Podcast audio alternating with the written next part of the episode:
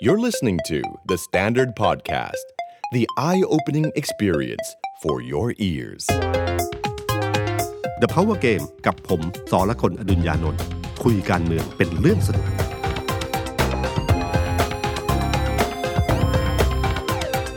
สวัสดีครับ ผมสอละกลอดุญญานนท์ สวัสดีครับ ผมเอกธนกรวงปัญญาคอนเทนต์ครีเอเตอร์การเมืองของ The Standard ครับ สวัสดีพี่ตุ้มแล้วก็สวัสดีคุณผู้ฟังนะครับ ก็กลับมาเจอกันอีกในช่วงปลายปลายๆเดือนครับพี่ตุ้ม ครับ แล้วก็เดือนหน้าเนี่ยกำลังจะมี เปิดสภา อ่าใช่สองพฤศจิกายน เรียกว่ามีเรื่องให้เกาะติดเยอะเลยครับพี่ตุ้มเพราะว่ามีกฎหมายที่น่าสนใจเดี๋ยวเราคงจะได้มาขี้แล้วก็มาขยายกันว่าจะไปไงต่อครับพี่ตุ้ม ครับ แต่ตอนนี้ผมว่ายังไงก็ตามทีเนี่ย ถ้าเป็นพระอาทิตย์ของการเมือง คือดาวทุกข่าวทั้งหลายเนี่ยจะวนเวียนกันอยู่ที่เรื่องเดียว คือเรื่องของว่าลุงป้อมลุงตู่ อืม นะครับผมว่าเรื่องนี้เป็นเรื่องที่ที่ถกกันมายาวนานตั้งแต่ตั้งแต่ตอนช่วงที่โดนพักปฏิบัติราชการ ก่อนที่จะตัดสินเรื่อง 8 ปี ครับ ในตำแหน่งนายกรัฐมนตรีนะครับ ก็มีการพูดคุยกันมานานว่าเอ๊ะตกลงจะเป็นยังไง พอมีผลคำตัดสินออกมาว่าพลเอกประยุทธ์ ถ้ามีการเลือกตั้งครั้งหน้าก็อยู่ได้อีก 2 ปี อืม ตรงจุดนี้แหละเป็นจุดที่คนก็วิพากษ์วิจารณ์กัน ครับ ว่าตกลงจะเอาอยัางไง อ่ เพราะว่าส่งชื่อไปก็จะมีอายุเพียงแค่ 2 ปีเท่านั้ ครั น บ เองเมื่อแข่งคนอื่นแล้วจะเป็นยังไง แล้วก็เห็นความเคลื่อนไหวของพลเอกประยุทธ์ กับพลเอกประวิตยในช่วงที่ผ่านมา ตั้งแต่ช่วงที่หยุดปฏิบัติหน้าที่จนถึงวันนี้เนี่ยครับมันไม่เหมือนเดิม อืม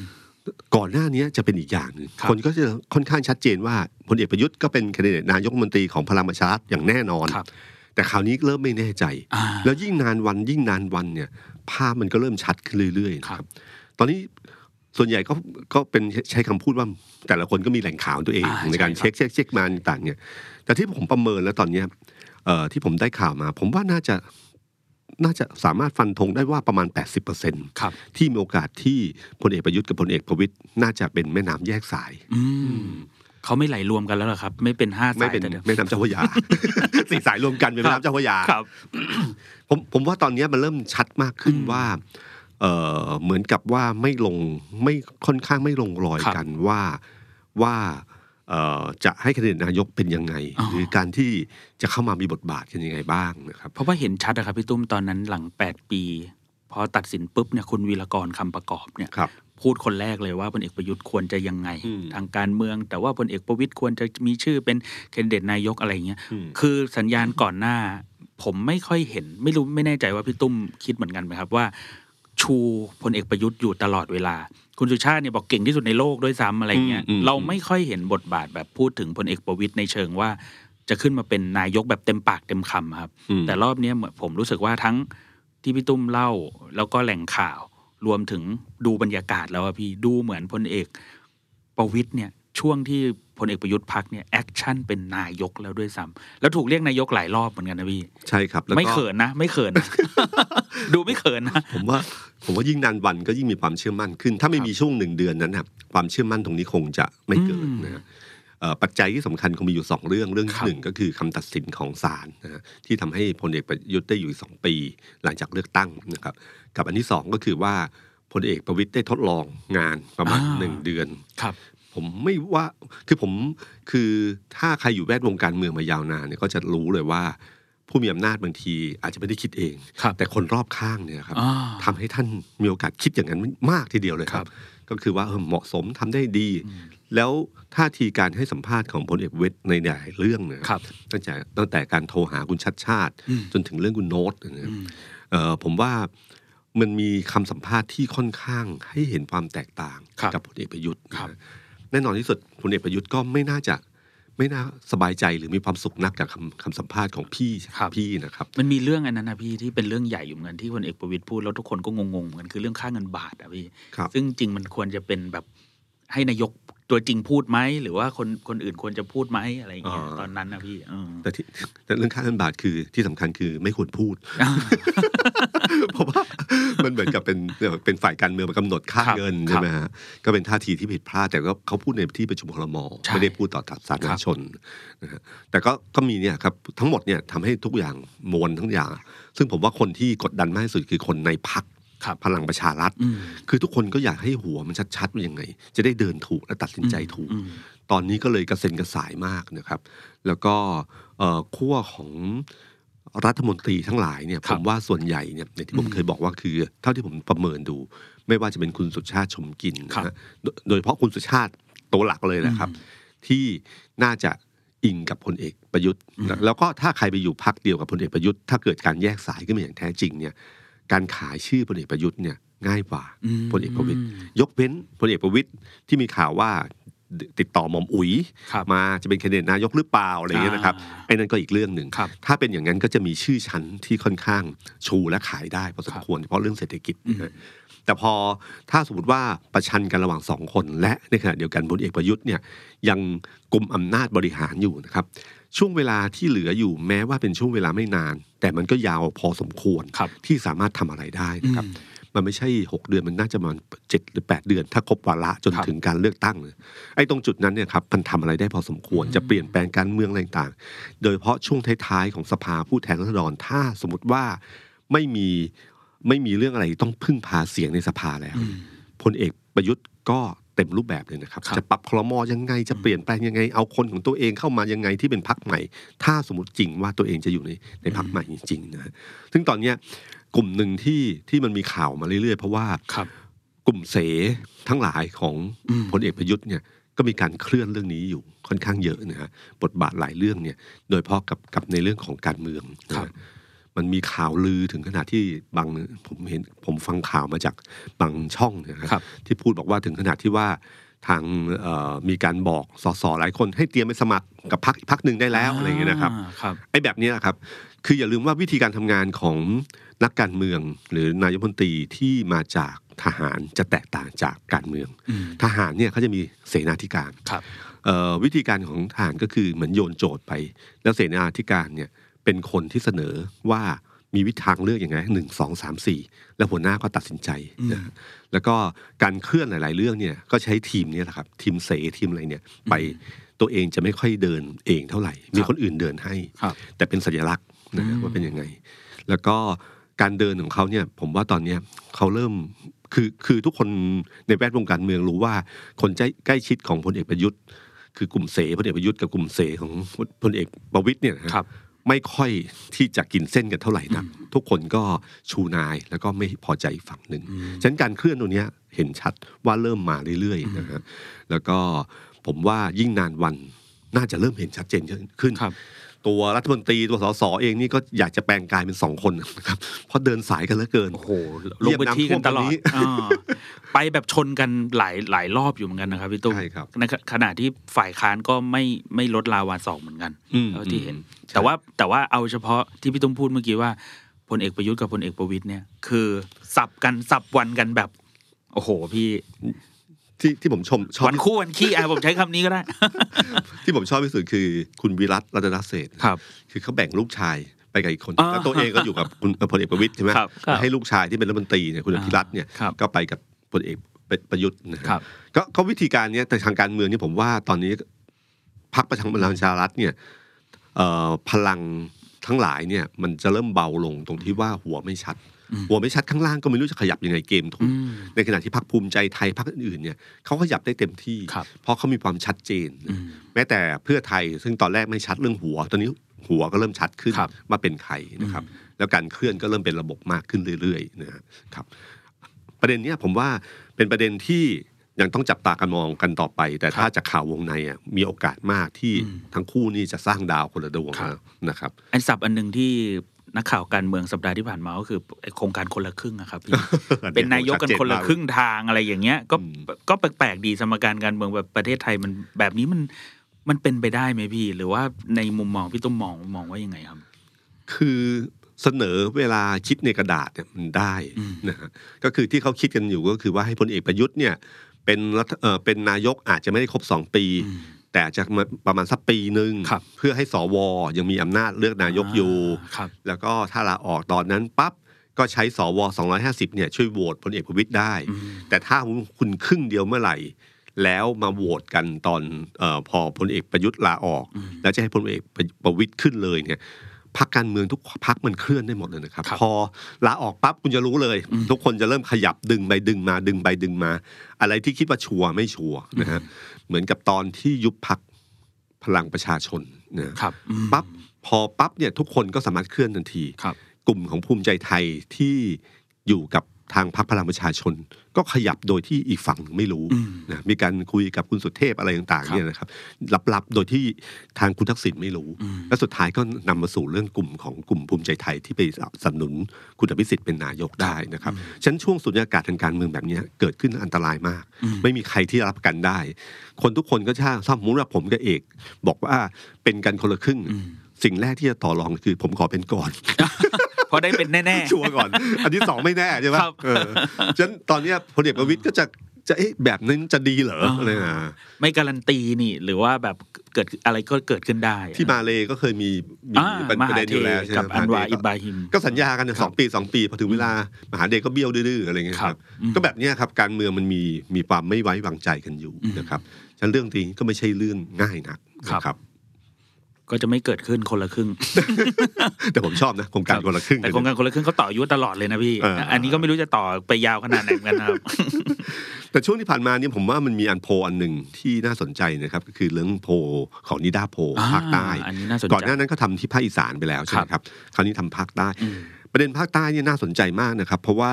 เอ่อบุคคลที่เขาผลโพลที่ออกมาคือบุคคลที่คนใต้จะสนับสนุนให้เป็นนายกรัฐมนตรีในวันนี้เนะครับ อืม พลเอกประยุทธ์เนี่ยมาอันดับหนึ่ง อืม ยี่สิบสามจุดเก้าหรือหรือคิดไปก็คือยี่สิบสี่เปอร์เซ็นต ครับ แล้วก็อันดับสองอันดับหนึ่งเนี่ยไม่ค่อยน่าแปลกเท่าไหร่ เพราะทุกคนรู้ว่ากระแสพลเอกประยุทธ์มาเนอะแต่ขณะเดียวกันอันดับสองเนี่ยก็นึกไม่ถึงว่าคุณแพทองทานหรือคุณอุงอิงเนี่ยจะมาประมาณ อืม 13เปอร์เซ็นต์นะฮะแล้วก็หาเหมาะสมไม่ได้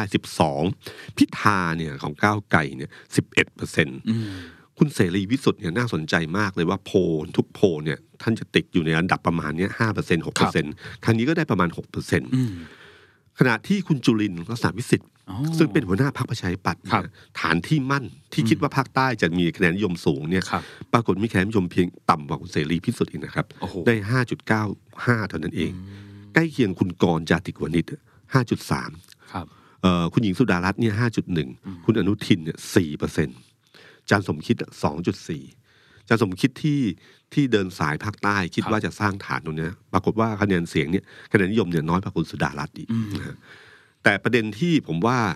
ที่น่าสนใจมากกว่านั้นก็คือว่าขณะที่คะแนนนิยมของพลเอกประยุทธ์เนี่ย 23เปอร์เซ็นต์ ครับ พอถามว่าพรรคการเมืองที่คนใต้มีแนวโน้มจะเลือกตั้งให้เป็นสสแบบแบ่งเขตเนี่ย อืม ถ้าจำได้ที่โพลภาคอีสานเนี่ย พอมีคุณแพทองทานมาอันดับหนึ่งเนี่ยคะแนนก็วิ่งไปที่พรรคเพื่อไทย ครับ ซึ่งก็ไประหว่างบุคคลใช่ไหมฮะบุคคลกับพรรค อืม แต่พอพอพูดถึงพรรคเนี่ยนะครับขณะที่คุณจุลินได้เพียงแค่ประมาณ 5.95เนี่ยครับเอ่อพอโหวตว่าจะเลือกสสเขตเนี่ยเลือกใครประชาธิปัตย์มา มายัง 27เปอร์เซ็นต์ โอ้ 27เปอร์เซ็นต์พรรคเพื่อไทยมา 14เปอร์เซ็นต์ ครับ ซึ่งก็ก็อิงใกล้เคียงกับคะแนนนิยมของคุณแพทองทาน ครับ ไปด้วยกัน อืม นะฮะพลังประชารัฐเนี่ย12เปอร์เซ็นต์นะฮะ เพื่อก้าวไกลอยู่ 11%ภูมิใจไทย 7.45พักประชาชาติ 3%พักเสรีรวมไทย 3.1 อืม ประเด็นที่น่าสนใจก็คือว่าคะแนนนิยมของของพลเอกประยุทธ์เนี่ยไม่ได้ไปีไม่ได้โยนคะแนนนี้ไปให้กับพลังประชารัฐ อืม เหมือนเป็นคะแนนบุคคล ครับ นะซึ่งจะชัดเจนอีกเมื่อพูดถึงการที่เลือกว่าสสบัญชีรายชื่อเป็นใครนะฮะก็เลือกประชาธิปัตย์อยู่ 27เปอร์เซ็นต์เหมือนกันนะครับเอ่อพรรคเพื่อไทย 15เปอร์เซ็นต์ยังไม่ตัดสินใจอยู่ 12 ก้าวไกลอยู่ 12 พลังประชารัฐแค่ อืม 11 ภูมิใจไทยอยู่ประมาณ 6.95 ครับ เสรีรวมไทยอยู่ประมัน 3.1 อืม ประเด็นที่น่าสนใจก็คือหนึ่งคะแนนของพลเอกประยุทธ์ไม่ได้ไปไม่ได้ไปลงที่พลังประชารัฐ อืม ในขณะเดียวกันคะแนนนิยมพักของประชาธิปัตย์เนี่ยมากกว่าคะแนนนิยมบุคคล อืม คือคุณจุลินทร์ไม่ได้ดึงคะแนนให้กับประชาธิปัตย์ ครับ แต่ประชาธิปัตย์เนี่ยมีความเป็นดาวเลิกษ์ของตัวเอง คือนิยมพลเอกประยุทธ์ แต่ก็เลือกประชาธิปัตย์ อ่า แล้วเลือกทั้งบัญชีรายชื่อ และแบ่งเขต ครับ เอ่อซึ่งการวิจัยแบบเนี้ยเวลาไปต่างจังหวัดอะผมเชื่อว่าแม้จะกระจายไปตามจังหวัดเนี่ยแต่ส่วนใหญ่อะการทำโพลในลักษณะแบบเนี้ยส่วนใหญ่จะอยู่ที่หัวเมืองเป็นหลัก ครับ ไม่ได้กระจายไปที่เอ่อในอำเภอหรือตำบล อืม เล็ก ๆ ทั้งหลายฉะนั้นคะแนนนิยมของแบ่งเขตเนี่ย ผมว่าไม่ค่อยไม่ค่อยบอกเอ่อไม่น่าจะสะท้อนความเป็นจริงของเวลาผลการเลือกตั้ง ครับ แต่บัญชีรายชื่อพอดูได้ พอดูได้โดยเฉพาะในเขตเมืองนะฮะแล้วก็เอ่อคะแนนนิยมของพลเอกพลเอกประยุทธ์เนี่ยนะครับ มันแสดงเห็นว่าถ้าสมมติว่าสสภาคใต้ตอนเนี้ยของพลังประชารัฐที่มีความมั่นใจค่อนข้างเยอะ จะมั่นใจได้ก็เมื่อมีแคนดิเดตนายกรัฐมนตรีของพลังประชารัฐเป็นพลเอกประยุทธ์เท่านั้น อ่า ถ้าพลเอกประยุทธ์ย้ายไปพักไหน ผมเชื่อว่าสสใต้จะขยับตามพลเอกประยุทธ์อย่างแน่นอน เพราะคะแนนนิยมเนี่ยชัดเจนมากโพลอันเนี้ยสรุปให้ชัดเจนยิ่งขึ้นว่าถ้าจะให้ตัวเองได้รับสิทธิ์เอ่อได้รับเลือกตั้งเนี่ยครับต้องอยู่กับพลเอกประยุทธ์เท่านั้นนะฮะเอ่อขณะเดียวกันของพรรคประชาธิปัตย์เนี่ยการที่มีฐานคะแนนอยู่ 27%โดยที่คุณจุลินได้ประมาณ 5.95เนี่ยบ่งบอกให้เห็นว่าเอ่อพรรคประชาธิปัตย์ก็ยังแข็งแรงในภาคใต้อยู่ ครับ นะครับที่ทุกคนบอกว่าจะจมจะล้าวจะแยกไม่ไม่เลยครับ แน่นแน่นแน่นมากๆ ในเขตยังแน่นอยู่ใช่ไหม ใช่ครับ แล้วก็ยังมีโอกาสทวงคืนจากพลังประชารัฐได้อยู่ ใช่ครับ แต่การเมืองทั้งหมดช่วงนี้เป็นการเมืองในช่วงของ ผมใช้คำว่าช่วงตะวันตกดินนะครับคือช่วงท้ายๆของของเอ่อ วาระสภา วาระสภาเนี่ยเป็นช่วงเวลาที่หมูเริ่มไม่กลัวน้ำร้อน ถ้าอภิปรายไม่วางใจเนี่ยโอ้โหคุณจะเห็นเลยว่าช่วงนี้สะบัดกันหน้าดูเลย ครับ นะครับ แต่ถ้าไม่มีการอภิปรายไม่วางใจ ช่วงนี้ก็คือเป็นช่วงที่ทุกคนเริ่มรู้แล้วว่า นายกนายกรัฐมนตรีปัจจุบันนี้ หรือคนมีอำนาจในวันนี้ ไม่ได้หมายความว่าจะเป็นคนมีอำนาจในครั้งหน้า ยิ่งตอนนี้เนี่ยคะแนนความเชื่อมั่นว่าพลเอกประยุทธ์หรือพลังประชารัฐจะกลายเป็นพรรคที่อันดับหนึ่งเหมือนเดิมเนี่ย ครับ คนจะเริ่มไม่คิดอย่างนั้นแล้ว อืม ใช่ไหมครับ อืม คนจะรู้สึกว่า เอ๊ะ โอกาสที่เพื่อไทยจะแลนด์สไลด์จะมีนะ ครับ ภูมิใจไทยจะได้ร้อยกว่าเสียงนะ อาจจะเป็นแกนหลักอีกนะครับ ฉะนั้นถ้าจะให้เชื่อฟังเหมือนเดิมเนี่ย มันก็จะเริ่มไม่ค่อยเชื่อฟังกันนะ มันดูไม่ตุ้มตามตุ้มตามเหมือนตอนเปิดตัวพลังประชารัฐใหม่ๆอะครับพี่ ใช่ครับ ตอนนั้นโอ้โหเรียกว่าถนนทุกสายมาที่กรุงโรมแห่งนี้ ไม่ว่าใครแล้วก็แล้วแต่แบบพี่ตุ้มเคยเล่าอย่างวันท้ายๆที่คิดว่าอยู่พักนี้ยังกระโดดมาพักนี้ แต่ตอนเนี้ยไม่รู้จะกระโดดไปไหน เพราะว่าคุณธรรมนัฐก็ไปแล้วส่วนหนึ่งอะไรเงี้ยครับ แล้วก็คนอื่นๆท่าทีแบบพี่ตุ้มบอกกลุ่มชนบุรี กลุ่มพักท้องถิ่นอะไรเงี้ยครับ หรืออย่างง่าย ๆ ก็คือคำสัมภาษณ์ของคุณวีรกรเนี่ย อืม เราจะไม่ได้ยินประโยคแบบนี้ในช่วงปีที่หนึ่งปีที่สอง ครับ ของพลเอกประยุทธ์รัฐบาลพลเอกประยุทธ์ แต่พอวันเนี้ยกล้าพูดแล้วนะครับ อ่า เพราะว่าเขารู้แล้วว่าเขามีสิทธิ์ที่จะเอ่อเหมือนคือเขาไม่ได้เขาไม่ได้ฟังพลเอกประยุทธ์อย่างเหมือนเดิม ครับ เหมือนพลเอกประยุทธ์เอาง่ายๆครับเพียงแค่ช่วงก่อนคำตัดสินของสารรัฐธรรมนูญ กับวันนี้พลเอกประยุทธ์ก็รู้แล้วว่า power เขาไม่เหมือนเดิมปารมีที่เคยแบบขยับนิดเดียวก็คนทำตามแล้วเนี่ย ครับ อันนี้สั่งแล้วบางทียังไม่ทำเลยอะอืมที่เห็นชัดๆ อันหนึ่งก็คือกรณีของคุณทศพรใช่ไหม อ่าคุณทศพรสิริสัมพันธ์ ครับ ซึ่งเป็นประธานบอร์ดปตทใช่ไหมครับ ใช่ครับ คุณทศพรนี่เคยเป็นเลขาธิการสภาพัฒน์มาก่อน อ่าใช่ครับ ไหม เคยมาที่นี่ด้วยครับ เอ ม อ มาพร้อมนายกนั่นแหละครับ ตอนนั้นครับ เป็นคนที่หลายคนเออเป็นถือว่าเป็นคนสนิทคนหนึ่งของ ครับ นายกนะค ครั รับ บ แล้วก็เป็นประธานที่ปรึกษาด้านเศรษฐกิจใช่ไหมครับ ใช่ครับ ตำแหน่งแบบนี้เนี่ยเป็นตำแหน่งที่เห็นชัดเจนเลยว่าเป็นตำแหน่งที่ใกล้ชิดมาก อืม ไว้วางใจมาก ครับ ดังนั้นไม่แปลกที่จะให้เป็นประธานบอร์ดปตทนะครับเอ่อแต่ขณะที่เป็นได้ไม่นานเนี่ยครับล่าสุดเมื่ออาทิตย์ที่แล้ว อืม เริ่มมีข่าวออกมาว่า ครับ คุณทศพรจะลาออก ใช่ครับ มีใบลาออกเนี่ยแพร่ไปทางโซเชียลมีเดียเต็มไปหมดเลยนะครับ แต่ก็ไม่มีท่าทีของคุณทศพรออกมา อื นะ ม แล้วก็ล่าแล้วก็คนก็สงสัยว่าถ้าใบลาออกลงวันที่ 15ทำไมปตทไม่แจ้งตลาดหลักทรัพย์ อ่าใช่รับ คืออันนี่เป็นเรื่องของระเบียบตลาดหลักทรัพย์ก็คือระดับบริหารแบบนี้ถ้ามีการเปลี่ยนแปลงอะไรต้องแจ้งตลาด ไม่ใช่บริษัทปกติ ที่จะทำอะไรเงียบๆได้ อืม ก็คือต้องแจ้งตลาดหลักทรัพย์ แต่ก็ไม่มีการแจ้ง อืม จากนั้นไม่นานคุณอัธพลซึ่งเป็นทางเป็นกรรมการผู้จัดการหรือซีอของป ครั ต บ ทเนี่ยนะครับก็คือทำจดหมายไปบอกว่าไม่เคยเห็นจดหมายอันนี้มาก่อน ไม่มีการลาออกคำถามก็คือเกิดอะไรขึ้นตรงนี้ ก็มีคนตั้งคำถามเอ่อมีคนเข้าไปหาข่าวแล้วก็บอกว่าอ๋อเหตุผลหนึ่งก็คือโดนบีบให้ออก เพราะจำได้ไหมครับ ครับ ว่ามีนักข่าวถามพลเอกประยุทธ์เรื่องนี้ ใช่ครับ พลเอกประยุทธ์ก็พยักหน้า อืม นะก็คือแบบเหมือนเรื่องเป็นเรื่องปกติรู้แล้วว่าลาออก อืม แต่ปรากฏไม่เกิดการลาออกขึ้น อืม การที่คนระดับใกล้ชิดแบบนี้ลาออกเนี่ย มันต้องมีประเด็น ต้อง ครับ มีว่าอยู่ดีๆลาออกเอง อืม หรือ โดนบีบให้ออก อ่า ถ้าลาออกเองเป็นเรื่องสุขภาพเรื่องอะไรก็ตามที หรือรู้สึกอึดอัดหรืออะไรก็ตามทีก็ได้นะครับ แต่ขณะเดียวกันมีคนตั้งประเด็นว่า เอ๊ะ หรือถูกบีบให้ออก อืม นะเพราะถ้าลาออกเองเนี่ยผมว่าพลเอกประยุทธ์ก็สามารถจะคุยได้ คิดดูนะครับ คุณทศพรไปเป็นประธานบอร์ด ถ้ามีแรงกดดันอะไรขึ้นมา อย่าลืมว่าใครจะกล้ากดดันคุณทศพรถ้ามี F16 อย่างพลเอกประยุทธ์คุ้มกันหลังเนี่ย อืม ยากมากเลย อืม นะครับ มีนายกรัฐมนตรีนะ ครับ ฉะนันหรือว่าจริง ๆ คนบีบคือคนใกล้ชิดนายกหรือเปล่า อืม นะฮะการปฏิบัติการของกลุ่มเสเริ่มขึ้นหรือเปล่านะครับมันมีอะไรเกิดขึ้นที่ทำให้เกิดเรื่องนี้ขึ้นมา เพราะวันนี้เนี่ยคุณทศพรก็ไม่ลาออกนะครับ ใช่ครับ แล้วก็เกมบีบให้ลาออกเนี่ย ถ้ามันไม่ปะไม่สำเร็จเนี่ย มันก็หมายความว่า ถ้าเขาโต้กลับขึ้นมาว่าเขาโดนบีบเพราะเรื่องอะไรขึ้นมา ครับ จะกลายเป็นเรื่องใหญ่ อื นะ ม ชนาดคุณเทศพรซึ่งเป็นคนที่ใกล้ชิดพลเอกประยุทธ์เนี่ยนะครับ ก็ยังไม่ยอมลาออกตามแรงบีบนี้ขึ้นมา ครับ มันหมายความว่าอะไร มันหมายความว่าตะวันจะตกดินหรือเปล่า นะครับ ตามปกติถ้าจะเป็นเมื่อปีแรกเนี่ย แค่เอ่ยปากคำเดียวอาจจะออกเลย อ่า แต่ครั้นี้เอ่ยปากแล้วก็ยังไม่ออก อืม ก็แปลว่าจริง ๆ แล้วเนี่ยเขาก็เริ่มคิดแล้วว่าเอ้ยเรื่องบางเรื่องเนี่ยเอ่อคนบางคนมันเริ่มใกล้หมดแล้วครับ อืม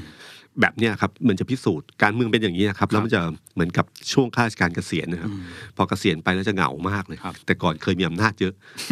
แล้วอำนาจมันก็หายไปใน ใช่ พริบตานะครับ ก็อันหนึงครับพี่ตุ้มก็ไปถามพลเอกประยุทธ์ใช่ไหมครับ ที่พี่ตุ้มบอกพลเอกประยุทธ์ก็พยักหน้าเหมือน อืม เหมือนรับทราบรู้แล้วว่าว่าออก อืม แต่ไปถามพลเอกประวิตยครับพลเอกประวิตยถามกลับว่าคุณทศพรคือใคร อ่ะอันนี้เด็ดกว่า อันนี้เด็ดกว่า เอาไป ถามคือใครอะไรอย่างเงี้ยครับ เพราะมันมีคนพูดถึงว่า เอ๊ะโดนบีบเรื่องมีคนพูดถึงขนาดว่า เอ๊ะ มันมีข่าวเรื่องแบบจะบีบให้ซื้ออ ม เรือน้ำมันอะไรพวกนี้หรือเปล่าเลยก็ข่าวข่าวลือมันก็ ปต สัมผัส ท กันไป เป็น เรื่อยๆครับ องค์กรใหญ่มากนะพี่ ใช่ ตุ้ม ครับ นี่ถ้าถามเราคือ มันมีผลต่อหุ้นมีผลต่ออะไรพวกนี้ด้วยใช่ไหมครับ แต่ว่า ใช่ครับ ท่าทีที่สุดท้ายเราไม่ได้ออกจริงแบบที่การเมืองรับรู้กันหรือว่าตีความกันนี่ผมว่า มันมีผลกระทบความน่าเชื่อถือของปตทอยู่เหมือนกัน เพราะว่ามันเป็นเหมือนกับ คือแม้ว่าทุกคนรู้ว่ามันเป็นหน่วยงานที่รัฐถือหุ้นใหญ่ แต่การปฏิบัติของผู้ถือหุ้นใหญ่ อืม ในบริษัทตลาดหลักทรัพย์เนี่ยมันต้องละเมียดละไมพอสมควร ไม่คิดไม่ใช่บริษัทส่วนตัวที่จะคิดจะทำอะไรก็ทำได้นะครับ เพราะว่าหลายหลายหลายเรื่องอะครับพี่ตุ้มตอนที่เคยเห็นคุณทศพรกับพลเอกประยุทธ์อยู่ด้วยกันนะครับ ครับ แล้วเวลาเราซักหรือเราถามกันว่าเรื่องไหนเรื่องนี้ทำหรือยังทำ ทำไปถึงไหนอะไรเงี้ยพลเอกประยุทธ์ให้คุณทศพรเนี่ยเป็นคตนอบแทน อธิบายตอบแทนตลอดเหมือน อืม เหมือนมาที่มาที่เดอะแซนด์ดครับ ตอนนั้ คน รับ ผมก็จับสังเกตดูปฏิกิริยา ก็พลเอกประยุทธ์ก็บอกที่คุณพูดมาทั้งหมดเนี่ย ผมทำสั่งให้ทำไปแล้วตั้งเจ็ดสิบแปดสิบเปอร์เซ็น อืม แล้วก็หันไปหาคุณทศพรบอกจริงไหม อืม คุณทศพรก็คงจะต้องตอบว่า จริง จริง แล้วก็ให้ ไม่ อ จริ ธิ งครับ บาย จริง ๆ คือเก้าสิบเปอร์เซ็นต์ อะไรประมาณนี้ครับพี่ อืมก็ก็ตรงเนี้ยแหละครับที่ผมว่าช่วงตะวันตกดินเนี่ยเป็นช่วงที่ถ้าไม่มีความชัดเจนที่ทำให้คนเชื่อว่าครั้งหน้ากลับมาแน่เนี่ยนะครับเอ่อนี่ขนาดยังไม่ถึงวันเลือกตั้งนะครับ ถ้ามีท่าทีอย่างนี้เกิดขึ้นของนักการเมืองของคนที่เคยที่แบบพูดอะไรก็ฟัง แล้วไม่ไม่เป็นอย่างนี้นะครับ ช่วงใกล้ๆเลือกตั้ง หรือช่วงที่สมัยก่อนตอนช่วงตอนช่วงของการเลือกตั้งเมื่อปีหก หกสอง ครับ นะฮะหกสองเนี่ยการเลือกตั้งครั้งนั้นเนี่ยอยู่ในช่วงของมาตราสิบสี่ของคอสชเนี่ย อืม นะครับ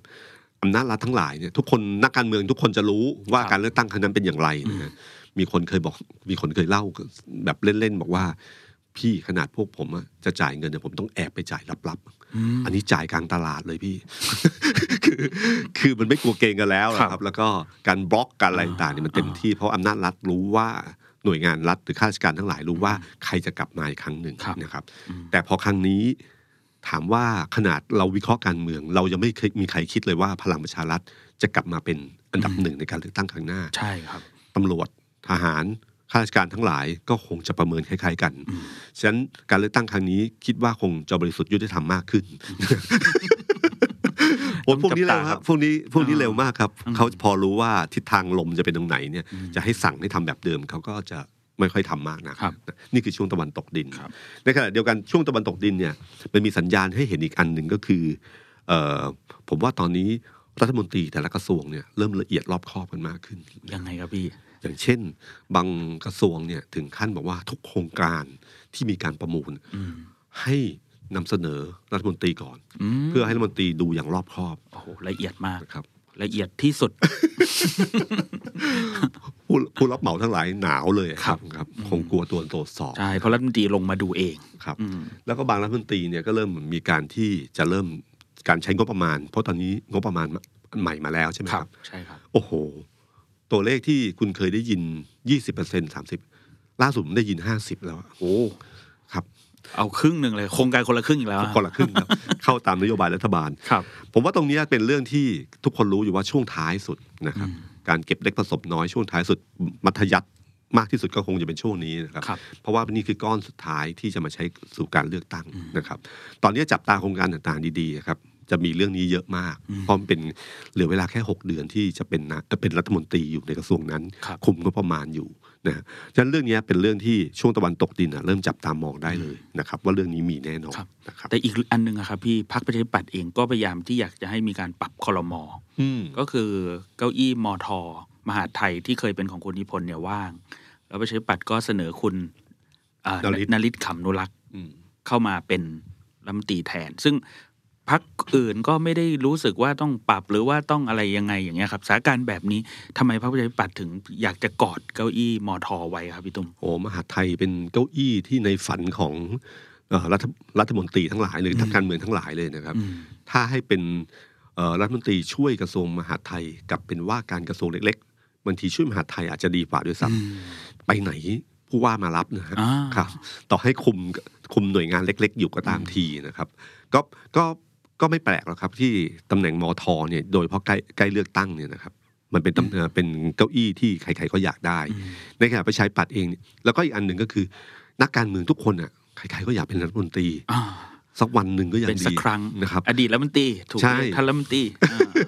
คือหนึ่งวันก็เป็นอดีตรัฐมนตรีแล้วนะครับ นะครับ ต่อมาเอ่อเวลาไปดูป้ายชื่อใน ในกระทรวง ก็มี อ้าว เวลายื่น เข้าไป นำบัต ดู ร เหมือนกัน นะฮะ อ่ายื่ ยื่นนำบัตรก็จะเป็นอดีตรัฐมนตรีนี่ ครับ ได้ใช่ไหมครับ ก็ตรงนี้แหละครับประชาธิปัตย์เองก็คงอยากได้ แต่ประชาธิปัตย์เขาเป็นระบบของเขาอยู่แล้ว ครับ พอเขาว่างเขาก็คัดเลือก แล้วก็ได้คนมาของโควต้าพักเข้ามาโควต้าภาคเข้ามา แล้วก็เรียบร้อยแล้ว แต่รอจังหวะเท่านั้นเองนะครับเอ่อส่วนพักอื่นๆเนี่ยอาจจะไม่มีระบบแบบนั้น ภูมิใจไทยก็ยังว่างอยู่ ครับ แต่ภูมิใจไทยก็รู้ว่าถ้าขยับขึ้นมาเนี่ยเอ่ออาจจะสะเทือน อืม ภายในอยู่พอสมควร ครับ แล้วก็ต้องยอมรับว่าพรรคภูมิใจภูมิใจไทยเป็นพรรคที่มีระเบียบวินัยค่อนข้าง ดี ครับใช่ไม่ คุม แตก อยู่ แถวเลย ไม่แตกแถวคุมอยู่มากนะครับเอ่อพลังประชารัฐแน่นอนสุดนายกยังไม่ยอม ครับ เก้าอี้หายไปสองเก้าอี้ยาวนานเหลือเกินนะครับ อืม เอ่อเก้าอี้ที่ได้แต่ละเก้าอี้ก็เป็นเก้าอี้เล็กๆทั้งนั้นเก้าอี้ใหญ่ๆเป็นโควต้าของนายกหมดนะฮะก็ไม่มีใครว่าอะไรนี่ทำอะไรไม่ได้ อืม คือว่าเหมันกันแต่ว่าเงียบๆสมัยก่อนนะแล้วก็ไม่กล้าอะไร แต่ตอนเนี้ยผมว่าอาจจะมีลูกโวยวายมากขึ้น ครับ แต่สุดท้ายแล้วก็ยังไม่มีอะไรเกิดขึ้นนะครับ ฉะนั้นการเอ่อปรับพรมครั้งเนี้ยน่าจะมีการปรับพรมคาดกันว่าคือหลังการประชุมเอเปก อ่าครับ ให้เรื่องนี้จบไปก่อนแล้วค่อยปรับ แล้วก็ไม่แน่ใจว่าจะปรับเพียงแค่ของมาใช้ปัดอย่างเดียวหรือเปล่า ครับ ทั้งหมดอยู่ที่ความสัมพันธ์ของพลเอกประยุทธ์กับพลเอกประวิตยนะฮะว่ามันมีแนวโน้มว่าจะเป็นยังไง ครับ นะครับ แล้วโควต้ารัฐมนตรีถ้ามีการปรับอีกครั้งหนึ่งเนี่ยมันคือการปรับเพื่อจัดทัพสู่การเลือกตั้งนะครับ ถ้าพลเอกประยุทธ์ไปอยู่พักอื่นแน่นอนแล้วนะครับตำแหน่งรัฐมนตรีมีคนบอกว่าระวังชื่อคุณพิรพันธ์จะเข้ามานะครับ ส่วนขณะเดียวกันถ้ายังอยู่พลังประชารัฐ การปรับครมคราวนี้ก็คือการปรับที่มั่นทั้งหลายให้ชัดเจน ตามการเจรจากันระหว่างสองคนเนี่ยครับพี่น้องคุยกันแล้วก็จัดฐานอำนาจได้ ถ้าทั้งเขาสามารถคุยกันได้ ครับ น่าสนใจมากครับเรื่องนี้ แต่ว่าสัปดาห์หน้าครับพี่ตุ้มสภากำลังจะมีเรื่องร้อนสักสองเรื่องอะครับพี่ตุ้ม ครับ หนึ่งอันหนึ่งก็คือกฎหมายสุราก้าวหน้าที่ก้าวไกลเคยเสนอ แล้วก็อยู่อยู่ที่ก็ผ่านมาได้ครับ อื พี่ มอืม แล้วก็อีกอันหนึ่งก็คือที่เป็นเรื่องเป็นราวใหญ่โตกันอยู่มากก็คือกัญชงกัญชาเนี่ยครับที่เปิดศึกระหว่างประชาธิปัตย์ภูมิใจไทย โดยเฉพาะกำนันผู้ใหญ่บ้านสาธิต ครับ อ่ากับคุณหมอคุณหมอหนูเนี่ย ครับ ตอนนี้ พี่หนูนี่แบบโอ้โหวันนี้ก็ออกมาให้สัมภาษณ์ด้วยครับ ที่บอกว่าแบบเออร่างมาด้วยกันเขียนมาด้วยกัน ครับ มามาคว่ำเฉยอะไรอย่างเงี้ยครับ อืม พี่ตุ้มมองเรื่องนี้ยังไงบ้างครับ คือเรื่องกัญชา มันเป็นหัวใจของพรรคภูมิใจไทย ครับ ตั้งแต่เริ่มต้นแล้วเป็นนโยบายที่หาเสียงในการเลือกตั้งครั้งที่แล้วนะค ครั รับ บ แล้วก็กลายเป็นนโยบายที่ทำให้นโยบายใหม่ สโลแกนหาเสียงใหม่ของพรรคภูมิใจไทยก็คือ พูดแล้วท อ่าใช่ ำคือตรงนี้แหละครับ กัญชา อืม พูดแล้วทำก็คือเขาผลักจริง ๆ ครับ ต้องยอมรับว่ากัญชานี่เป็นผลงานของภูมิใจไทยร้อยเปอร์เซ็น ครับ มีการผลักดันมันตั้งแต่เริ่มต้นรัฐบาล อืม จนสำเร็จจนถึงขั้นที่ไปต่อรองว่า ถ้าไม่ดันเรื่องนี้เข้า อืม ในสภาเขาจะ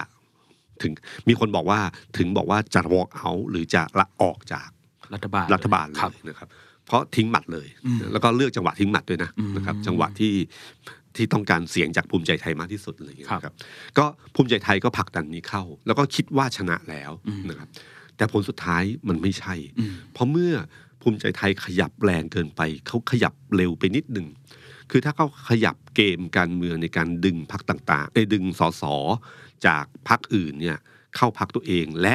การไปปักหลักในภาคใต้ช้ากว่านี้อีกนิดหนึ่งพรบนี้อาจจะผ่าน อืม เขาขยับตัวแรงไปจนประชาธิปัตย์รู้สึกว่ามันสะเทือน ครับ ภูมิใจไทยเป็นคู่แข่ง พอทำให้ภาพความรู้สึกเกิดความเป็นคู่แข่งในใจของประชาธิปัตย์ก็ต้องเตะสกัด อืม ในทางการเมืองเตะสกัดที่ดีที่สุดก็คือเตะสกัดนโยบายนี้ อืม เพราะเป็นช่วงที่กระแสสังคมเริ่มมีการวิพากษ์วิจารณ์เรื่องกัญชาเสรีมากนะฮะเพราะว่าตอนแรกก็คือว่ากัญชาเพื่อการแพทย์ อืม ตอนหลังไปไปมาเฮ้ยขายกัญชาทั่วไปเลย ขายออนไลน์นี่เต็มไปหมดเลย อืม คนก็เริ่มหวั่นกลัวเรื่องนี้ คุณชัดชาติพอพูดนิดเดียว ก็ภูมิเจอภูมิใจไทยเล่นเลย อืม เพราะเขารู้ว่าเรื่องเนี้ยอย่าให้พูดมาก ครับ นะครับ แล้วก็เขาคิดว่าพรบเนี้ยที่ออกมามันจะช่วยกันได้ระดับหนึ่ง เพราะช่วงนี้เป็นช่วงสุญญากาศเนี่ยไม่มีใครกล้าจับอะไรทั้งสิ้นกัญชาขายได้อย่างเสรีมาก อืม นะครับฉะนั้นพอใช้ปัดจับกระแสสังคมได้ประเด็นนี้เขาก็พลิกเกมเลย อืม พลิกเกมแล้วก็ได้แนวร่วมจากเพื่อไทยเมื่อทันที เพราะว่าเพื่อไทยก็รู้สึกว่าภูมิใจไทยเป็นคู่แข่งเหมือนกัน ใช่ อันนี้คือเร็วช้าหนักเบา ครับ นะก็คือว่าเร็วเกินไป จังหวะเนี่ยถ้าย้อนเวลากลับไป ผมเชื่อว่าภูมิใจไทยจะขยับช้ากว่านี้ อืม จะไม่ไปปักหลักในภาคใต้อะไรเร็ว ครับ อให้พรบกัญชาผ่านเรียบร้อย อ่า แล้วค่อยขยับ ครับ เขาก็สามารถใช้สโลแกนพูดแล้วทำได้อย่างเต็มปากเต็มคำ ใช่ แล้วกัญชาก็เป็นจุดจุดหนึ่งที่สามารถหาเสียงได้ อืม นะครับ แต่พอแบบนี้ปั๊บเนี่ย แนวโน้มชัดเจนว่าประชาธิปัดทับหวาง เพื่อไทยหวางไหมผมว่าก็มีสิทธิ์หวางนะนะครับ ก็มีสิทธิ์ที่จะคว่ำพรบนี้ลงได้ พูดแล้วทำก็จะกลายเป็นประเด็นขึ้นมาว่าจริงหรือเปล่าทำยังไม่สำเร็จนะ หรืออันที่สองก็คือว่าความขัดแย้งเนี้ยจะนำไปสู่การการปฏิกิริยาอย่างไรของภูมิใจไทย คือภูมิใจไทยจะมีปฏิกิริยาเรื่องนี้ยังไง เพราะว่ามันเป็นเรื่องใหญ่และเป็นหัวใจ ครับ ถ้าพักร่วมรัฐบาลหรือรัฐบาลโดยรวมไม่เล่นด้วยกับอันนี้ขึ้นมา เขาจะแสดงท่าทียังไงกับเรื่องนี้บ้าง การถอนตัวตอนนั้นจะเป็นถอนตัวที่เหมาะสมหรือเปล่า อืม อาจจะไม่ใช่ ถ้าเป็นช่วงก่อนอาจจะใช่ ครับ แต่ถ้าเป็นช่วงนี้อาจจะไม่ใช่ อืม เพราะว่าเขาต้องคิดถึงการเลือกตั้งข้างหน้า อ่า ถ้าถอนตัวตอนนี้ก็เท่ากับเกิดคู่ขัดแย้ง ครับ ระหว่างพักร่วมรัฐบาลด้วยกันนะฮะการที่จะเป็นเอ่อเขาไม่สามารถเป็นพักที่เป็นพักเดียวที่ได้คะแนนเสียงสูงสุดคือแบบแบบแลนด์สไลด์ได้ ครับ เขาต้องพึ่งพากับพรรคอื่น ฉะนั้นบางทีความสัมพันธ์อันเนี้ยอาจจะต้องกลืนเลือด อืม เพื่อจะไปสู่การเลือกตั้งครั้งหน้าก็ได้นะครับ อันเนี้ยก็คือเกมของกัญชา แล้วก็มีแนวโน้มว่าว่าจะไม่ทันภายใน คือเขากะว่าพอเปิดสภาปั๊บก็จะยื่นเรื่องนี้เลยนะครับ คาดว่ามีการเตะถ่วงไป อืม จนกว่ามีความชัดเจนมากเท่าไหร่ แล้วค่อยยื่นเรื่องนี้เข้ามาอีกทีหนึ่งนะครับ เรื่องนี้เป็นเรื่องที่ต้องจับตามองว่าถ้าภูมิใจไทยแสดงตัวให้มีความรู้สึกว่าเป็นคู่แข่งของรัฐพัก เรื่องนี้เป็นเรื่องหนึ่งที่น่าจะเป็นเรื่องของ ถ้าใช้คำว่าภาษาทั่วไปก็คือสหบาทา คือทุกคนรวมหมู่กันที่นี่เลยนะครับ ทุกคนเจอกันคนละดอกสองดอก ครับ แล้ว ขอแถม สุดสุดท้ายขอแถม มารวมกัน เหมือนที่เหมือนที่ใครเคยพูดนะครับ พี่ธรรมนัทร้อยเอกธรรมนัทพูด ครับ ศัตรูของศัตรู ศัตรูคือมิตร อ่าอะไรอย่างเงี้ยครับ เพราะว่าภูมิใจไทยนี่ก็เหมาไปหลายจังหวัดของเพื่อไทยนะครับอืม แล้วก็อย่าลืมนะครับ ว่าตอนงานงานวันเกิดของคุณเนวินเนี่ย อ่าใช่ โอ้โห ไปกันแบบ อันนี้ก็ชัดอีก ครับ นะใครถามว่าใครไม่มองภูมิใจไทยเป็นคู่แข่งคนสำคัญมั่งยากมากเลย ใช่ แล้วยิ่งไปตีขนดหางภาคใต้ของประชาธิปัตย์ด้วยนะครับ เรื่องนี้ก็เป็นเรื่องใหญ่ ครับ นะฮะคือกับเพื่อไทยเนี่ยแน่นอนอยู่แล้ว ไม่มีปัญหาบังเอิญเป็นรัฐบาลกับฝ่ายค้านกันอยู่แล้ว การประทะกันเป็นเรื่องธรรมดา แต่ระหว่างประชาธิปัตย์กับภูมิใจไทยซึ่งเป็นพรรคร่วมรัฐบาลเหมือนกันเนี่ยแล้วประทะกันแรงๆอย่างเงี้ยครับ มันร้าวในเชิงในเชิงสภาค่อนข้างเยอะ โดยเฉพาะเสียงของรัฐบาล แต่อีก ตัวหนึ่งครับพี่ตุ้มกฎหมายอีกอันหนึ่งที่ก็จับตากันอยู่เหมือนกันก็คือสุราก้าวหน้าครับ อืม ที่เป็นผลงานของก้าวไกลเลยก็ว่าได้ ครับ ที่ผลักดันเรื่องนี้เข้ามาจนสามารถแบบโอ้เข้ามาวาระสองได้แล้วอะไรอย่างเงี้ยครับ ซึ่งก้าวไกลเองตอนนั้นจำได้เลยว่าต้องยืนปรบมือเลย ใช่ปรบมือเลยครับ คือตัวเองก็ไม่แน่ใจว่าคิด ทั้ จะ ง ผ่าน ทั้งไอสุราก้าวหน้าทั้งเรื่องเอ่อความหลากหลายทางเพศตอนนั้น ครับ ที่เป็นพรบคู่ชีวิตอ่า แต่สุราก้าวหน้าเนี่ย สมรส ผม เท่าเทียม จำได้เลยคือก้าวไกลนี้เองก็ไม่คิดว่าเรื่องนี้จะผ่าน อ่า ใช่ไหม ใช่ใช่ครับ เขาคิดว่าไม่ผ่านแน่ๆปรากฏว่าผ่านเฉยเลยนะครับ แล้วก็ได้รับเสียงสนับสนุนจากประชาธิปัตย์ด้วยใช่ไหมฮะ ใช่ ประ จาก ชาธิปัต พ ย์ ลังประชารัฐบางส่วนด้วยครับ อ่า โดยเฉพาะคุณวีรกรเนี่ย อืม ลุกขึ้นอภิปรายสนับสนุนแบบโอ้โหสุด ๆ เลยครับ บอกว่าเคยกินเหล้าชาวบ้านทำเองไหม อ่า นู่นนี่นั่นตอนนั้น ผมเนี่ยนั่งดูอภิปรายอยู่ครับพี่ตุ้ม ครับ ถึงขนาดแบบรีบถอดเทปเลย แบบโอ้ยคุณวีรกรมาไงวะเนี่ย อะไรอย่างเงี้ยครับ แต่ตอนนั้นก็ชัดเจนแล้วคุณวีรกรเหมือนถอด ความรู้สึกผมนะพี่ตุ้มคือถอดอินเนอร์ความเป็นผู้แทนชาวบ้านอะ อืม แล้วเห็นว่าผู้แทนหรือชาวบ้านเขาทำเรื่องนี้ได้ดีขนาดไหน คือเปรียบเทียบไปเห็นเลยว่ากินกินเหล้าแบบวายแบบแบบ อืม คนแบบมีตังค์อ่ะกับเหล้าชาวบ้านที่แบบ แล้วก็เทียบกับญี่ปุ่น เทียบกับอะไร เออ ให้เห็นเลย ภูมิปัญญา ว่า ชาวบ้านทั้งหมด อ่า มันมีความอร่อยคนละแบบ แต่มันก็เป็นอะไรที่แบบทำให้ชาวบ้านมีรายได้ได้นะอะไรอย่างเงี้ย ครับ วันนั้น เขาใช้ผลิตภัณฑ์ของพืชผลการทางการเกษตร อ่าใช่ครับ ไหมครับ ตอนนั้น มาทำเป็นเหล้าทำอะไรต่างๆแล้วก็ญี่ปุ่นก็เป็นเคสสตดี้ที่ดีมาก ครับ นะครับ ว่าท้องถิ่นเขามีเหล้าของเขาเอง รสชาติปรุงรสเองอะไรต่างๆข ครั อบ งเขานะครับ ปรากฏว่าเรื่องนี้เป็นสตอนครั้งก่อนเนี่ยเหมือนกับว่าไม่มีมติพักร่วมรัฐบาล ครับ ว่าจะให้โหวตทางไหน อืม เหมือนกับปล่อยฟรีโหวต ปล่อยฟรี ก็กลายเป็นเรื่องใหญ่ขึ้นมา ครับ อย่าลืมนะครับสุราก้าวหน้าเนี่ยเอ่อมันเป็นเหมือนกับนโยบายเล็ก ๆ อันหนึ่ง แต่มันสะเทือน อืม กลุ่มธุรกิจใหญ่นะครับ อืม กลุ่มธุรกิจใหญ่เรื่องนี้เป็นเรื่องใหญ่มากนะครับ การให้ประชาชนทุกคนสามารถทำเหล้าเองได้นะครับแม้ว่าเดี๋ยวนี้เทคโนโลยีเนี่ยมันดีขึ้นเรื่อยๆ ใช้เงินไม่เยอะ เทคโนโลยีไม่ได้แพงเหมือนเดิม อืม ที่บอกพูดถึงเรื่องของว่าจะเหมือนกับทำเหล้าสมัยก่อน ที่เป็นเหล้าเถื่อน ครั ที่ บเราต้มเราอะไรยุคหนึ่งที่ โอ้โหเดี๋ยวนี้มันไปไกลมากแล้วครับความ ครับ รู้ใน YouTube นี่เห็นเยอะมากเลยนะครับ แต่มันเป็นเรื่องที่กังวล เพราะว่าเหมือนจะไม่ผูกขาด แต่มันก็ผูกขาด ครับ เหล้าในเมืองไทยนะครับ คุณลองไปดูกฎหมายเนี่ยทำคุณสงสัยไหมครับว่าทำไมเหล้าหรือเบียร์เนี่ย ถึงมีผู้ประกอบการน้อยมาก อืม ในเชิงธุรกิจเป็นเรื่องแปลกมากนะครับ ธุรกิจเนี่ยตามติดธุรกิจไหนขายดี เงินดี อืม มันก็เป็นหน้าน้ำที่เหมือนใคร ๆ ก็อยากจะลงมา ครับ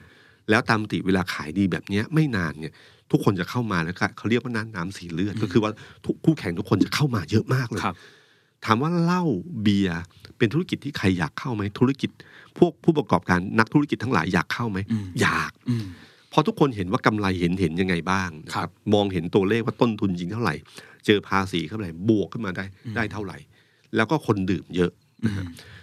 แต่ปรากฏว่าเข้าไม่ได้ อืม คำถามก็คือว่าทำไมเข้าไม่ได้ ง่ายๆที่สุดก็คือว่าคุณลองไปดูกฎระเบียบดีครับกฎระเบียบเนี่ยมันจะทำต้องทำว่าต้องหนึ่งต้องมีเงินเยอะ ครับ ๆแต่เรื่องมีเงินเยอะๆเนี่ยนักธุรกิจไทยอ่ะเงินเยอะๆเนี่ยมีเยอะนะครับ อ่า ลงระดับพันล้านสองพันล้านเนี่ยมีหลายคนอยากเข้ามาแน่ ครับ แต่มันมีมากกว่านั้นก็คือระเบียบอื่นๆ ที่การตั้งโรงงาน การต้องใช้พื้นที่เท่าไหร่ ต้องการทำเรื่องเขาเรื่องอะไรเรื่องเกี่ยวเรื่องสิ่งแวดล้อม ครับ ที่สอบถามชาวบ้านรอบ อืมอืม ๆ มันทำให้ทุกอย่างยุ่งยากไปหมดเลย ใบอนุญาตการทำเหล้าเนี่ยนะครับ เชื่อไหมครับ เป็นใบอนุญาตที่ยากที่สุดใบหนึ่งในการที่ว่าใครจะได้มา ครับ นะครับกำไรเนี่ยเอ่อส่วนใหญ่ทุกคนคิดว่ากำไรอยู่ที่เหล้าสิไม่ใช่นะครับ ครับ คนที่ดื่มมากที่สุดในประเทศไทยคือเหล้าขาวเหล้าขาวนี่คือตัวทำกำไรสูงสุด อืม ของธุรกิจนี้นะครับ เพราะว่าเนื่องจากว่ามีไม่กี่เจ้า แล้ว ครับ เขาผูกขาดอยู่ในจุดนี้ก็คือเขาเป็นรายใหญ่เอ่อที่ประท้วงทรูดีแท็รวมกัน อืม แล้วว่าป้องกันการผูกขาด ครับ ใช่ไหมครับ ใช่ครับ คุณไปดูเปอร์เซ็นต์ของเหล้าขาวของเจ้าใหญ่เลยครับ อืม มันยิ่งกว่าอีกครับ มันไปไกลมากกว่านั้นเลย ครับ แต่เขาเปลี่ยนชื่อยี่ห้อเปลี่ยนโรงงาน เอ่อ ธุรกิจเหล้าเนี่ยเบียร์เนี่ยมันเป็นธุรกิจใหญ่ถึงขนาดที่เมื่อสมัยพลเอกเปรมเนี่ย เคยที่จะทำให้แบงค์ล้มนะฮะ อืม คือไปกู้เงินมันแข่งกันอยู่สองค่า ครั ย บ คือค่ายของแม่โขงสมัยก่อนนะฮะ ครับ สุรามหาราช อืม กับสุราทิพย์ อืม สุราทิพย์คือของเหล้าขาวของคุณเจริญ อ๋อ ทุกคนแข่งกันประมูลกันเป็นเป็นเขาเรียกสงครามสุรา ครับ ตอนนั้นถึงขนาดดึงกองทัพเข้ามานะครับ โอ้ มีบริษัทกลางกองทัพตั้งบริษัทกลางนะคุณสมัยคุณอาทิตย์กำลังเอกตั้งบริษัทกลางขึ้นมา เพื่อ เพื่อลดเพื่อไม่ให้คู่แข่งเนี้ยมันมันทะเลาะกันมาก คน ไป คนละอันกับโรงงานสุราอะไรพวกนี้ใช่ไหมพี่องค์กรสุราที่มีอยู่ปัจจุบันนี้ เอ่ออันนี้อ่ะองค์กรของรัฐนี่ไม่ของรัฐ ไม่เกี่ยวเลย จบ ใช่ จบ ไหม ไปแล้ว โอเค ก็คือ ประมูลกันไปนะคือ เอกชนน่ะประมูลไปแล้วนะครับ อ่าครับ ก็ประมูลของคุณคุณเจริญก็มี 32 โรงเหล้า ครับ ขาวใหม่ แล้วก็มีกลุ่มหนึ่งที่เป็นของกลุ่ สาม ม สุ สิบ รา สองโรงงานทำเหล้าขาว ทำเหล้าขาว แล้วก็จะมีของคุณสุรามหาราชก่อน ค ต รั ระ บ กูลเตชะไพบูลย์สมั ครั ย บ ก่อนเป็นสงครามเลยอะครับเพราะมันต้องส่อสู้ระหว่างสรรพสามิตรด้วยกองทัพที่จะคุมเรื่องเหล้าเถื่อนคุมอะไรพวกนี้เต็มไปหมดเลยอะ ค ค รั รับ บ ถึงขนาดกองทัพเนี่ยตั้งบริษัทบริษัทหนึ่งขึ้นมาเลยนะ อืม เพื่อถือหุ้นกลางในบริษัทกลางอะ อืม อืมคุณนพพินสายแก้วอะไรอย่างเงี้ยนี่ ครับ นี่นี่คือยุคประวัติศาสตร์เลยนะ ค ค รั รั บบ ที่เข้ามาดูแลนี่เลยครับ ครับ แล้วถึงขั้นที่ไปกู้เงินของแบงก์แล้วมาประมูล แล้วพอมีปัญหาเรื่องขายขาดทุนเนี่ยสามารถทำให้แบงก์ล้มได้ อืม ถ้าไม่จ่ายเงินเนี่ยแบงก์ล้มนะครับ ครับ จนรัฐบาลสมัยพลเอกเปรมเนี่ยต้องเข้ามาเจรจาเป็นตัวกลางในการเจรจาทำให้เรื่องมันเบาลง ครับ แล้วสุดท้ายแล้วทำให้เกิดการเอ่อเรียกไงสองฝ่ายเนี้ยแต่เดิมปะทะกันเนี่ยสุดท้ายแล้วก็คือกลุ่มคุณเจริญน่ะซื้อหมด อ๋อ นั่นแหละครับ นั่นคือที่มาของอันนี้แล้วก็ทำให้ธุรกิจเนี้ยเป็นธุรกิจที่ยาวนานมาก ครับ แล้วก็กำไรสูงสุดใบอนุญาตยากมาก อืม สิ่งที่กลุ่มนี้กลัวที่สุดก็คือกลัวเนี่ยแหละครับสุราก้าวหน้า เพราะว่าเขาจะเจอกองทัพมด อืม คือทุกที่สามารถตอนนี้สังเกตไหมครับโรงเบียร์ใหม่ ๆ ที่โรงเบียร์ สห ต่างๆ ประชาชื่นอะไรพวกนี้ที่ ครับ ผมห็น ที่เขาจะทำเป็นโรงเบียร์เล็ก ครับ ๆ ขึ้นมา ใช่ใช่ เป็นคราฟต์เบียร์อะไรเงี้ย ครับ พวกเบียร์ต่างๆ ก็กลัวคราฟต์เบียร์นะครับ อืม คราฟต์เบียร์ตอนเนี้ยต้องบางที่ต้องไปผลิตที่ต่างประเทศ ครับ เพื่อที่จะมาเสียภาษีแพงๆแล้วมาขายในเมืองไทย อืม ทั้งที่จะปิดเมืองไทยได้ แต่มันเจอระเบียบพวกเนี้ยแหละครับเต็มไปหมดเลย อืม ถ้าทำระเบียบนี้ให้ง่ายเข้า แล้วก็คุมเรื่องคุณภาพ แต่ยังคุมคุณภาพได้นะครับ ครับ แต่ทำให้ไม่ต้องเป็นต้องใช้เงินเยอะๆ ต้องใช้เครื่องจักรใหญ่ ๆ ต้องผลิตกำลังมหาศาลเนี่ยมันจะเกิดพวกนี้เต็มไปหมดเลยครับ มันเหมือนกับสู้กองทัพมดนี่เหนื่อยมากนะครับ ชาวบ้านหมู่บ้านหนึ่งการต้มเหล้าการทำเหล้ากระแช่อะไรต่างๆนี่เป็นภูมิปัญญาชาวบ้านปกติมากนะ ค ค รั รับ บ สาเกของ อ่า ของญี่ปุ่นก็คือเหล้าขาวที่หมักนี่เท่านั้นแหละครับ มันก็เป็นเรื่องที่ปกติที่เกิด บ้าน ขึ้น เราก็ ได้ มีสาโท ใช่ไหมครับ มีอุมีกระแช่มีอะไรโหเยอะ ซึ่งพวกนี้พัฒนาได้หมดนะครับ พัฒนาแล้วก็เทคโนโลยีใหม่ ๆ ที่คุณวีรกรเอ่อปราใสครั้งนั้นก็คืออภิปรายครั้งนั้นก็คือเรื่องนี้แหละครับ ว่ามันไปไกลแล้วนะฮะมันไปคุณเท่าพิภพ ใช่ อะรู้ดีที่สุดเพราะ ใช่ เคยโดนจับมาแล้วใช่ไหมครับ ครับ เขาก็เลยทำเรื่องนี้ขึ้นมาสุราก้าวหน้า สุดท้ายแล้วล่าสุดพลเอกประยุทธ์ก็เรียกประชุม อืม แล้วก็บอกว่าเหมือนกับมีมติแบบ ครับ เป็นพักร่วมเลย อ่า ว่า จะปั้มอันนี้ที่มีข่าววันนี้เข้า ครั มา บ นะครับ ถาม ว่า ผมก็เห็นตั้งแต่ครั้งแรกนะบอกวาระสองไม่ผ่านหรอก เราก็รู้ว่า ธุรกิจการเมืองในเมืองไทยมันเป็นยังไงบ้างนะครับอ่ะมันเดิมพันมันสูงมันยากมากนะครับ คุณคิดดูนะครับ ข้อเหตุผลก็คือกลัวการต้มเหล้าใช่ไหมแล้วก็ปล่อยเสรีเกินไปจะมีปัญหา อืม สุราเนี่ยนะครับ ทั่วโลกเนี่ย ถือว่าเป็นสินค้าตัวหนึ่งที่กินได้ คือขายได้ทั่วไป อืม อาจจะมีการควบคุมแบบเมืองไทยขายเป็นเวลานิดหนึ่ง ครับ ซึ่งคนตั้งคำถามอยู่ว่า เอ๊ะ ทำไมเวลานั้นคือต้องต้องต้องห้ามด้วย ครับ เขาเขากินตอนนั้นแล้วจะเมาใช่ไหมกินตอนอื่นไม่เมาหรือยัง แล้ว ไง วันสำคัญทางศาสนาไม่ขายเลยนะครับ หากินไม่ได้เลยนะครับอืม ก็แต่ขนาดเดียวกัน อืม กัญชา ซึ่งแต่ละประเทศโดยส่วนใหญ่ในโลกนี้นะครับ อืม เขาถือว่ายังเป็นถือเป็นยาเสพติดอ ครั ยู่ บ แต่เมืองไทยปล่อยเสรีได้อะ อืม อืมปล่อยเสรีได้ แต่สุราไม่ได้ ไม่ได้ เพราะกลัวเรื่องสุขภาพของประชาชน มันรู้สึกมันตักกะมันมันมันผิดเพี้ยนกันยังไงอยู่นะ ค ค รั รั บบ นะครับ ระหว่างสองสิ่งนี้ เพราะผมว่าเถียงกันในเมืองไทยก็เถียงกันหลายๆอย่าง แต่ถ้าเราดูแบบทั่วโลกเนี่ย ครับ เขาถือว่าอันไหนคือสิ่งที่มีโทษกับไม่มีโทษเอ้ยคือมีโทษเหมือนกันแหละ แต่มีโทษเบาหรือเป็นยาเสพติด หรือเป็นสุราที่สามารถขายได้โดยทั่วไป แต่ควบคุมอะไรบางอย่างขึ้นมาเท่านั้นเอง อืม นะครับ ผมว่าเนี่ยเป็นตัวอย่างตัวอย่างหนึ่งที่บางทีมันคำเหตุผลที่ออกมา มันไม่ได้เหตุผลที่แท้จริง ครับ อะไรเป็นตัวผลักดันที่นำมาสู่เหตุผลนั้นมากกว่านะครับ แต่ก็ต้องบอกว่าก้าวไกลก็ผลักดันนโยบายนี้มาจนมาได้ขนาดนี้นะพี่ตุ้มก็เป็นเครดิตที่มองในเชิงของการเลือกตั้งรอบหน้าเนี่ย ใช้สิ่งเนี้ยไปไปเขาเรียกอะไรพี่ตุ้มไปรณรงค์ อืม หาเสียงหรือว่าไปเคลมเป็นเครดิตตัวเองอะไรอย่างเงี้ย ครับ ถ้าคือแบบที่คือถ้าจะให้ทำให้ได้ก็เลือกผมอะไรทำนองเนี้ย อ่า ถ้า เพราะ ช ผ อบ ม น เค โย ย บาย ทำ นี้ มา อ่ เกือบได้ละอะไรอย่างงี้ ใช่ครับก็เรื่องนี้คือเรื่องหนึ่งที่ผมว่าก้าวไก่น่าจะหยิบยกไปหาเสียงได้พอสมควรนะฮะเพราะระหว่าง การทำเล้าเองของชาวบ้านที่สามารถเป็นโอท็อปเป็นสมัยคุณทักษิณก็เคยเกิด ครับ เรื่องนี้ขึ้นมา อืม เพราะเป็นแนวคิดของอาจารย์พันศักดิ์อยู่ เขาก็คิดแบบนี้แหละครับ ญี่ปุ่นทำไมถึงมีเอ่อหมู่บ้านต่างๆ ถึงมีเหล้าของตัวเองมีอะไรพวกนี้ไป เขาไม่ได้มองเหล้าเป็นเรื่องเลวร้ายมาก อืม ๆ เขาสามารถทำได้ และทุกคนก็รู้สึกว่ามันมีภูมิปัญญาชาวบ้านอยู่แล้ว แต่ครั้งนั้นอ่ะเป็นครั้งที่ธุรกิจยักษ์ใหญ่ปั่นป่วนที่สุดครั้งหนึ่งเลยนะครับ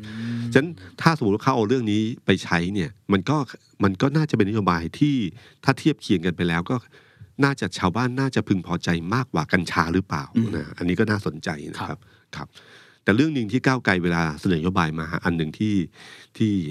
อาจจะไม่รู้ว่าเร็วเกินไปหรือเปล่า หรือว่าชัดเกินไปหรือเปล่าก็คือเรื่องที่เขาเสนอเรื่องมาตราหนึ่งหนึ่งสอง อ๋อประมวลกฎหมายยามาตราหนึ่งสอง ใช่ครับ เรื่องการแก้นะครับ อืม อืม ซึ่งเรื่องนี้กลายเป็นเรื่องที่พรรคการเมืองทุกคน หยิบพรรคก้าวไกลมามาตั้งเป็นเป้า ครับ แล้วก็ประกาศเลยว่าไม่เห็นด้วยกับอันนี้ อ่าน นะฮะอย่างชัดเจนมาก ชัดเจนมากครับ หลายพรรคการเมืองเลยครับพี่ตุ้มก็พยายามแบบออกมามีท่าที ค ห รับ ลังจากที่ก้าวไกลประกาศอย่างพรรคภูมิใจไทยเนี่ยคุณอนุทินนี่ถึงประกาศชัดมากบอกว่าจะไม่ร่วมงานจะไม่ร่วมกับพรรคการเมืองไม่ร่วมตั้งรัฐบาลกับ ไม่ว่าอะไรก็แล้วแต่ที่เป็นเครือข่ายที่ชูธงเรื่องนี้จะไม่ขอทำงานร่วมด้วยอะไรอย่างเงี้ย เวลาวุฒิของของชาติไทยพัฒนาก็บอกว่า ถึงขั้นแผ่นดินกบหน้า อ่าใช่ครับ จะไม่มีทางรูปเด็ดขาด พลังประชารัฐก็เอาออกมาหมดครับวันนั้นก็ ป คื ระ อ ชาธิปัตย์ด้วย ใช่ครับประชาธิปัตย์นี่แบบโอ้โห คุณลาเมศนี่ถึงขนาดแบบออกมา ซึ่งซึ่งคุณลาเมศเนี่ยหลายรอบครับประชาธิปัตย์ก็มีความชัดเจนกับเรื่องนี้มาโดยตลอดนี่ก็เป็นเป็นต้นทุนที่เห็นเห็นมาโดยตลอดนะครับพี่ตุ้ม ครับ แต่ว่าคนก็สงสัยกันอยู่ครับพี่ตุ้มอันนี้อาจจะต้องถามนิดนึงว่า แล้ว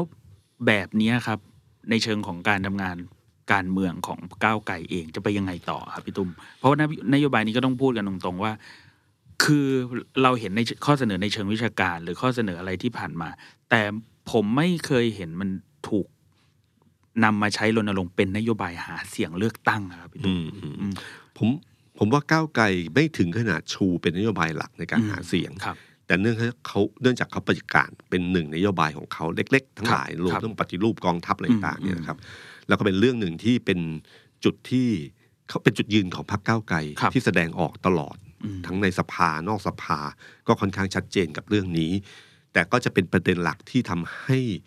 การขยับตัวของก้าวไกลเนี่ยมีปัญหาอยู่เหมือนกันนะฮะเพราะพรรคต่างๆที่ออกมาผมทุกคนก็อ่านออกว่าเขาไม่ได้ตะโกนให้ประชาชนฟังหรอกนะฮะ นะครับเขาก็ต้องการแสดงจุดยืนของตัวเองนะค ครั รับ บ เพื่อที่ทำให้การทำงานทางการเมืองเขาง่ายขึ้นนะฮะก็ก็ก้าวไกลก็น่าจะโดนโดนกระแสนี้อึดอัดอยู่พอสมควรนะฮะเพราะว่าพอเวลาถึงเลือกตั้งเสร็จปั๊บเข้าร่วมรัฐบาลนะฮะเงื่อนไขตรงนี้ ผมว่าก้าวไกลคงไม่ถือขนาดเป็นเงื่อนไขการร่วมรัฐบาล แต่ใครที่ร่วมรัฐบาลกับก้าวไกลเนี่ย เรื่องนี้ก็จะเป็นปมปมหนึ่งนะครับ แล้วก็ถ้าเขาร่วมรัฐบาล ปมเรื่องนี้ที่ก้าวไกลไม่แสดงออกฐานเสียงเขาก็จะบ่นนะฮะ อืม ฉะนั้นถ้าเขาแสดงออกมากไป พอเขาอยู่ในจุดของรัฐบาล ก็จะเป็นจุดหนึ่งที่พรรคฝ่ายค้านมาโจมตีเขาได้ ถ้าเขาเป็นรัฐบาลนะครับ หรือการร่วมรัฐบาลถ้าเรื่องนี้เป็นเรื่องใหญ่มากๆ ก็อาจจะเป็นประเด็นหนึ่งที่ทำให้พรรคใหญ่ อาจจะเป็นเงื่อนไขทำให้เขามีเหตุผลในการปฏิเสธ ให้ก้าวไกลไม่เข้าร่วมรัฐบาลได้นะครับ อันนี้ก็เป็นเรื่องที่น่าจับตามอง ก็ทั้งหมดทั้งมวลเนะครับพี่ตุ้มที่เราคุยกันไปทั้งหมดพี่ตุ้มเดี๋ยวสภาเปิดละ ใช่ เดี๋ยวจากนี้จะไปสู่โหผมคิดว่า โดยเฉพาะหลายเรื่องทางการเมืองที่เราคุยกันเนี่ยดูคนเนี่ยจะจับตาการเมืองมากกว่าจะจับตาเอเปกที่กำลังจะมาถึงด้วยซ้ำครับพี่ตุ้ม มีประชุมด้วยเหรอ ประชุมวันที่ 7 8 ใช่ไหมครับ ใช่ครับ พฤศจิกา ครับ แต่การเปิดสภาที่เกิดขึ้นคราวนี้ จะทำให้การเมืองร้อนแรงขึ้นกว่าเดิมนะฮะการเมืองตามปกติเนี่ยเอ่อเวลาเวลาเกิดอะไรขึ้นมา หรือสถานการณ์ปกติช่วงเนี้ยการให้สัมภาษณ์ต่างๆเนี่ยเกิดขึ้นจากนักข่าวไปสัมภาษณ์ใช่ไหมครับ แต่ถ้าเวทีสภาเปิดเมื่อไหร่เนี่ย สสทุกคนซึ่งไม่สามารถจะติดต่อกับนักข่าวได้ทุกคนเนี่ยนะครับ เขาสามารถใช้เวทีสภาเนี่ยอภิปรายเรื่องต่างๆ และแสดงท่าทีทางการเมืองที่ชัดเจนยิ่งกว่าตอนนี้อีกนะฉะนั้นตั้งแต่วันที่สองพฤศจิกาเป็นต้นไป จับตาในสภาให้ดีๆ ผมว่าเรื่องร้อนแรงที่เราคาดไม่ถึง และพลเอกประยุทธ์คาดไม่ถึง และแม้แต่ในภายในพรรคการเมืองแต่ละพรรคการเมืองคาดไม่ถึง จะเกิดขึ้นในสภาอย่างชัดเจนที่สุดนะครับ และนั่นจะเป็นเหตุผลอันหนึ่งที่มีคนบอกว่าหลังเอเปกเนี่ยจะยุบสภาเลยหรือเปล่านะครับ สัญญาณตั้งแต่วันที่ 2 พฤศจิกาเป็นต้นไปจะบอกเรื่องนี้ครับ สวัสดีครับ The Standard Podcast เปิดหู เปิดตา เปิดใจ เปิดโลก